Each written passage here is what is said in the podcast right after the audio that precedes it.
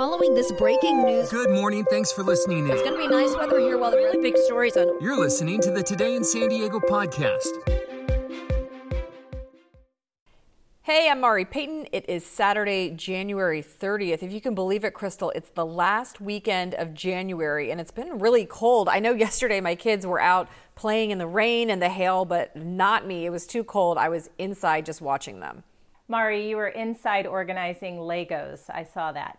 Oh yeah, you saw on my Instagram. It was a very good rainy day project, um, and hopefully the Legos will stay organized. I'm not super uh, hopeful, but hey, if you need any help or tip uh, on organizing Legos, check out my Instagram at Mari Payton TV.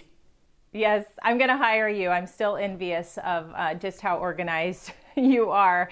We have Legos all over the place, but I, I, did get some projects done in the rain. Hope you guys did too. It was an eventful week of rain and, of course, snow in the mountains. We've had hail, gusty winds, just the whole gamut this week. And now we've got a great weekend on the way. So get out, enjoy the sunshine. It's going to take a while for our you know, fields to dry out and those lawns out there after so much rain, but we'll get there. Temperatures will be a bit warmer on Sunday than what you'll feel today. So highs in the, the low to mid 60s this afternoon, closer to 70 by Sunday. Mountains have a lot of snow on the ground, and of course, overnight it was really cold, so you're going to have a lot of icy patches. Be safe if you're traveling up there.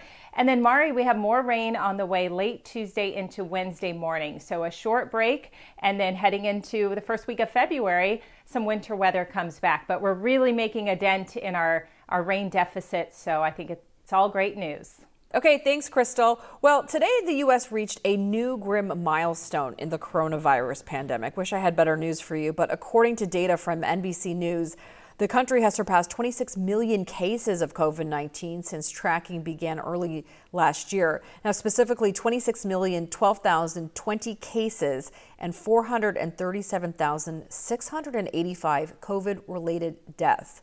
The news comes as Arizona announced Friday it detected the COVID 19 variant from the UK.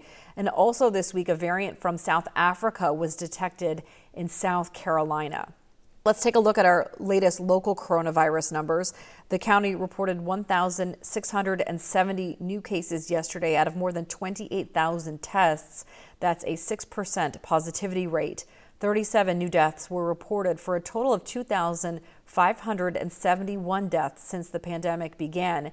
Meanwhile, you know, we've been tracking ICU beds that are available. There are currently 40 available here in San Diego County. Well, starting tomorrow, North County's vaccination superstation will open on the Cal State San Marcos campus with the capability of vaccinating up to 5,000 people a day. This, of course, is by appointment only. So you can start checking the website for appointments today around noon. Um, they're advising people to, to, check around noon every day for appointments. Um, again, starting today, that's at vaccinationsuperstationsd.com. So, also related to the pandemic, people all across California are struggling to pay rent. They just received, though, some help from Sacramento. Just two days before the state eviction moratorium was set to expire, Governor Gavin Newsom signed new legislation that will allow people to stay in their homes. So, here's how it works basically the bill prevents landlords from evicting tenants who pay at least 25% of their rent. That lasts until at least the end of June. But tenants must also be able to prove financial hardship because of COVID 19. The bill also provides more than 2.5 billion federal dollars. That money can help to pay as much as 80% of some people's unpaid rent.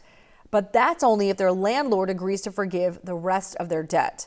Housing advocates worry the plan gives landlords too much power. Lawmakers say they are working on getting more assistance to renters later on this year. And members of the World Health Organization mission team, they visited a hospital in Wuhan, China today to investigate the origins of the coronavirus pandemic.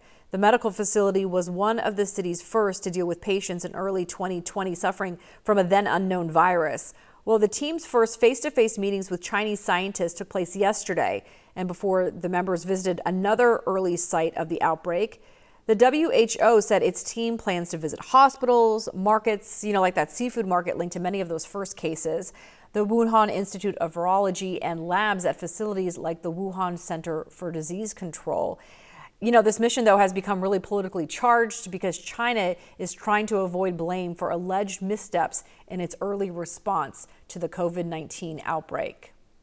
All right, and back here locally, some good news to talk about. One of San Diego's most popular attractions is reopening today. The San Diego Zoo is preparing to welcome back visitors, but there are some restrictions you need to know about before going.